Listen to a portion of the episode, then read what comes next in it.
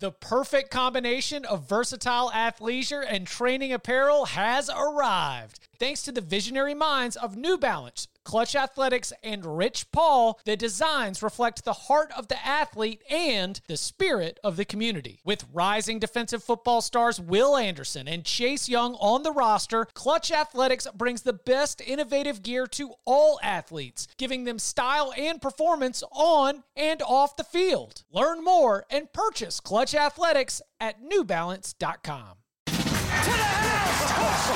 is unbelievable.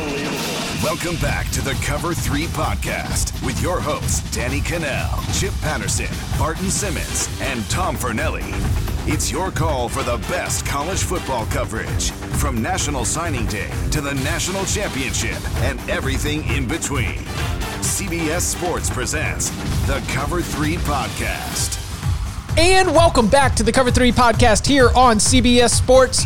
It's January 2nd, and we have one final bowl season daily for you. We got four games here on a Saturday. And, uh, and Tom Fornelli, I think that uh, I want to say thank you the, this bowl season daily journey has been great. I think the listeners have liked it. We've been able to provide uh, some some good nuggets for everyone. And of course, if you want any recap, uh, go a little bit back in the feed and you can see the full college football playoff uh, instant reaction show that we recorded late in the evening after the conclusion of the Sugar Bowl. Uh, but we know that you also need your picks for this Saturday, January 2nd. So we will uh, begin right with the Gator Bowl. We're in Jacksonville. Kentucky, a narrow favorite over an NC State team that has doubled Kentucky's number of wins.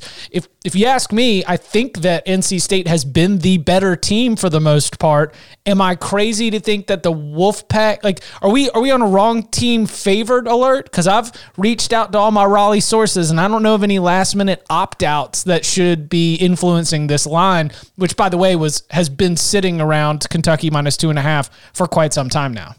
Well, first of all, let me thank you for like pointing out that today is Saturday because I have had a lot of difficulty keeping track of what day it is this time of year.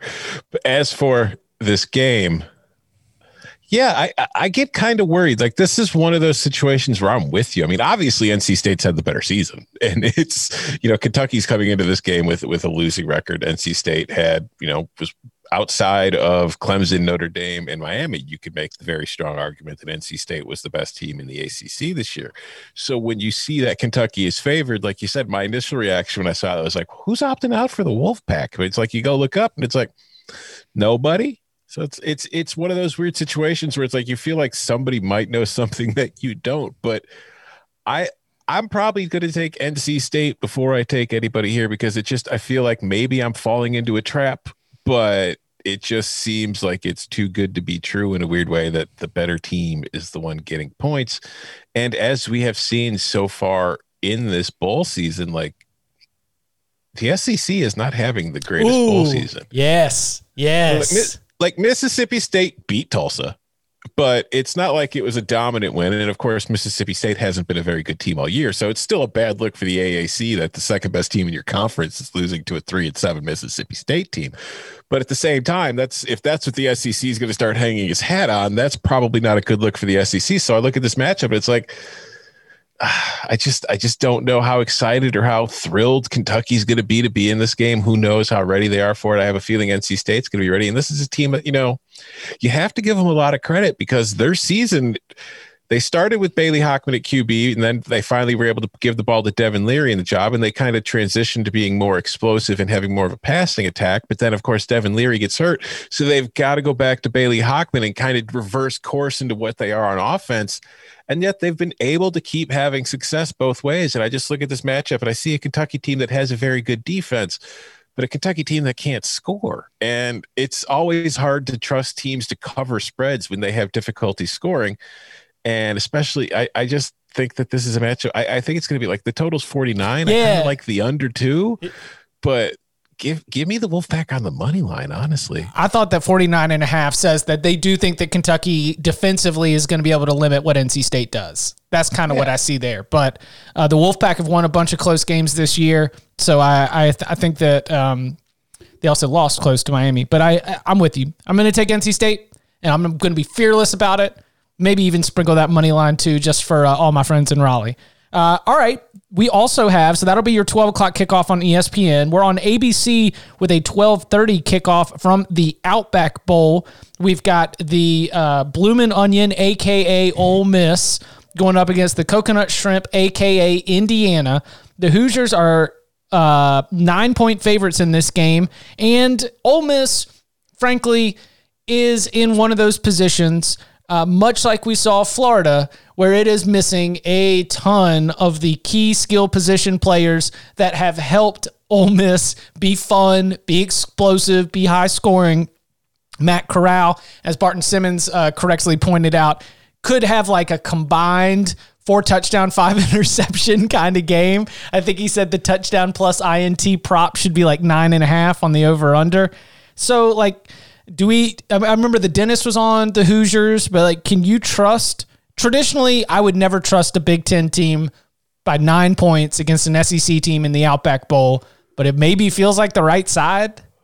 I it's it's especially weird because like you're not just asking us to trust a Big Ten team as this size of a favorite in this game. You're asking us to trust like Indiana in this size. Weird world. It's got, and it's like, listen, Indiana has been a terrific football team this year. It comes in number 11. I'm not sliding it. It's just like, as far as mental awareness and just history of what you think of Indiana football, it's like, really? Indiana's the football team that's going to be this big of a favorite in this spot? But it's really hard to trust Ole Miss because, like you mentioned, all the players that they are missing, we, I, I, I underestimated the impact that it was going to have on Florida in that in the game against uh, Oklahoma, but still, you can't mention that. Like aside from three turnovers early in the game, that game itself could have been different too, because Florida did still put up 521 yards of offense. But you mentioned turnovers, and then you look at Matt Corral, and you're like, oh yeah, that's that's a guy that likes to turn the ball over, and this is an Indiana defense that likes to feast on turnovers. So I feel like this is an awful matchup for Mississippi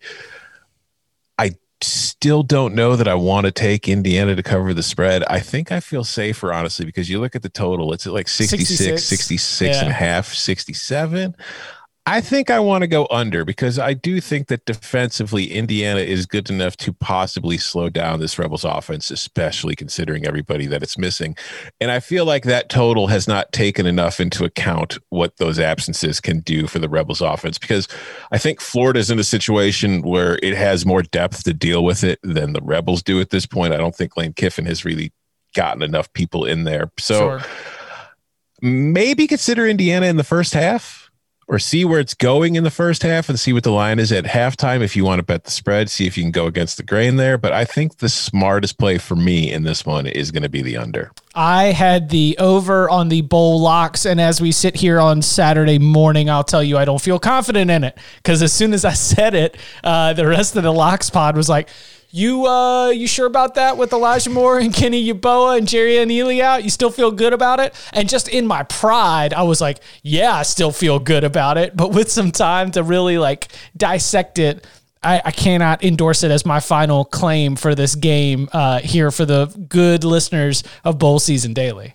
I will say though, we shouldn't like just omit the fact that Indiana against this Mississippi defense is fully capable of Scoring putting up 50? 40 points. Yeah, yeah, yeah. It's, it's, very possible. so it, it's it's not dead in the water. It's just a little scarier than it would probably typically be in a normal Mississippi game. The afternoon kickoff, we go to the Fiesta Bowl, a pair of New Year's Six games to close out uh, our bowl week. Oregon, the Pac 12 champs against Iowa State, the Big 12 runner ups. Cyclones as a four and a half point favorite, over under around 58 or so. Are we going Matt, like, take Matt Campbell as an underdog, fade him as a favorite? Is this, are we starting to cook up something like this, especially with an Oregon team that to me might have a little bit of juice? just sort of with the way it played in the Pac-12 championship game, they they played good football. They looked a little bit closer to what I was expecting to see from this Oregon team throughout the year. I think they can win, and if I think they can win, four and a half is a nice uh, little bit of padding. Yeah, I, my natural inclination when it comes to Iowa State is always back them as dogs and kind of back off them as favorites. And the one thing that I mean, this is this is going to be like silly narrative kind of hot takey stuff but something yes. i'm interested in seeing with iowa state is have they has matt campbell improved that program enough to where they're not coming into a a New Year's Six bowl game like this against you know the Pac-12 champion, although it's a weird champion, and they're not like excited in viewing this game as though we're the plucky underdog and we're going to show the world. Is there a chance that Iowa State has reached the point as a program where it has had enough success in recent years to where it's kind of disappointed and let downy? Like it's not feel you know, it lost the Big 12 title game to Oklahoma. It had its shot. And maybe it just comes into this game like not really caring that much. Like, man, no, we wanted to win the Big 12 and you know, okay, we're gonna come to play. I'm not saying they're gonna lay down and die or anything. It's just I wonder if there's gonna be an emotional letdown because they're they're past it psychologically of being the plucky underdog. Like they think that they're they think they belong here now. So that kind of pushes me towards Oregon. But at the same time, I, I think you're right that Oregon is feeling good about itself. It won the Pac 12 in a strange way. It didn't even win its own division, right. but it won its conference. But at the same time, Oregon has had problems too. Like it has not been a team that has had dominant performances for the most part. They've had problems defensively. They've had problems finding, you know, consistent success on offense. I think I'm kind of more interested in the total here. I think I'm going to go with our old, you know, our old fashioned Iowa State unders. Mm-hmm. They've been mm-hmm. good to us. And I just feel like when there's too much that I don't know, go with what I've gone with before. Speaking of uh, players missing, North Carolina, as you correctly pointed out, missing about 4,000 yards of offense because not only is Javonte Williams a 1,000 yard rusher and not only is Michael Carter a 1,000 yard rusher, they both also have a couple hundred uh, receiving yards and also receiving touchdowns. Dyami Brown, a 1,000 yard receiver, also missing in this game. The Tar Heels, seven and a half point underdogs kind of about where it's been uh, for this line, even as the news comes out, which I can only assume is a uh, Sam Howell's still playing kind of yeah. uh, approach to this. Texas A&M first New Year's Six bowl game. They they wanted to be in the college football playoff, of course, number five in, in the final rankings. Do you think the Aggies are disappointed, or do you think that they'll come in and try to make a statement against a team that lost to Notre Dame by 14? I think they're in a great spot because I think that they are in the spot where they could come out and play well and crush a North Carolina team that's missing a lot of key players and then say, see, told you we should have been in the playoff.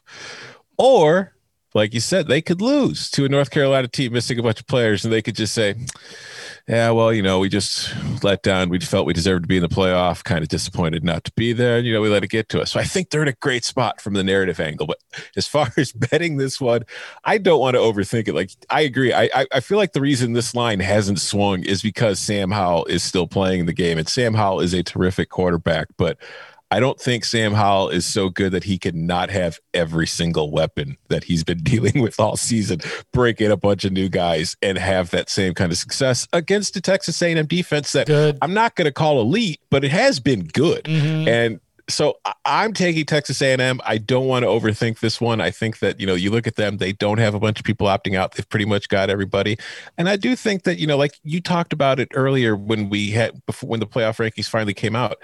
Jimbo wasn't really expecting to be in the top four. The way he approached it, you know what I mean? Mm-hmm. So I mm-hmm. don't think Jimbo does have that kind of letdown, and I think Jimbo's going to come into this game and have his team prepared to win and maybe you know set it up saying hey we should have been in the playoff this year and we're going to go into 2021 trying to prove to people all along that we should have been there and that'll be our goal going into next year. So i'm taking the aggies and laying the points. Give me the tar heels because the back door is always open with fourth quarter sam howell. I'm True. telling you like i just think texas a&m gets out to maybe like a you know 10 nothing 14 nothing lead and just kind of starts to move along at their own plodding little pace. Maybe it's 21 to 7 at halftime but sam howell kick it against some soft coverage, just starts dicing them up. And all of a sudden, you look up, and North Carolina is going to be attempting an onside kick with like 33 seconds left, and North Carolina will be inside the cover range. If it's under seven, I'd back off of it. So, because we got some time until this 8 p.m. kickoff, it's the last game of the day. But if you can get it north of seven, you're basically just betting on the fact that uh, that North Carolina offense in the fourth quarter when things get a little bit soft and they start to go play with a little bit of tempo that they can just you know all of a sudden start chewing up yards in a hurry. You, you know what you just talked me into? Texas a&m in the first half. Yeah. Ab- absolutely. North carolina was the worst second quarter team in the country last year. Why? Mm-hmm. Why? It doesn't make any daggum sense. But I uh, figure that's got to be about that'll be about three and a half points probably if the spread stays in this general area. I think I think A and M in the first half might be a great play now. yeah, North Carolina's probably down double digits at halftime, and then they somehow end up uh, losing like on a failed two point conversion or something like that. It's Uh, never easy. No, it never is. Uh, he is Tom Fornelli. Follow him on Twitter at Tom Fornelli. Follow me at Chip underscore Patterson. Thank you to you and you and you and all of you who downloaded the bowl season dailies. We will be back this coming week. and we'll gather together to do some breakdowns and some uh, weekend leftovers. We will also begin to put together our preview for the college football playoff championship game. Very excited about that. Tom, thank you very much. Thank you.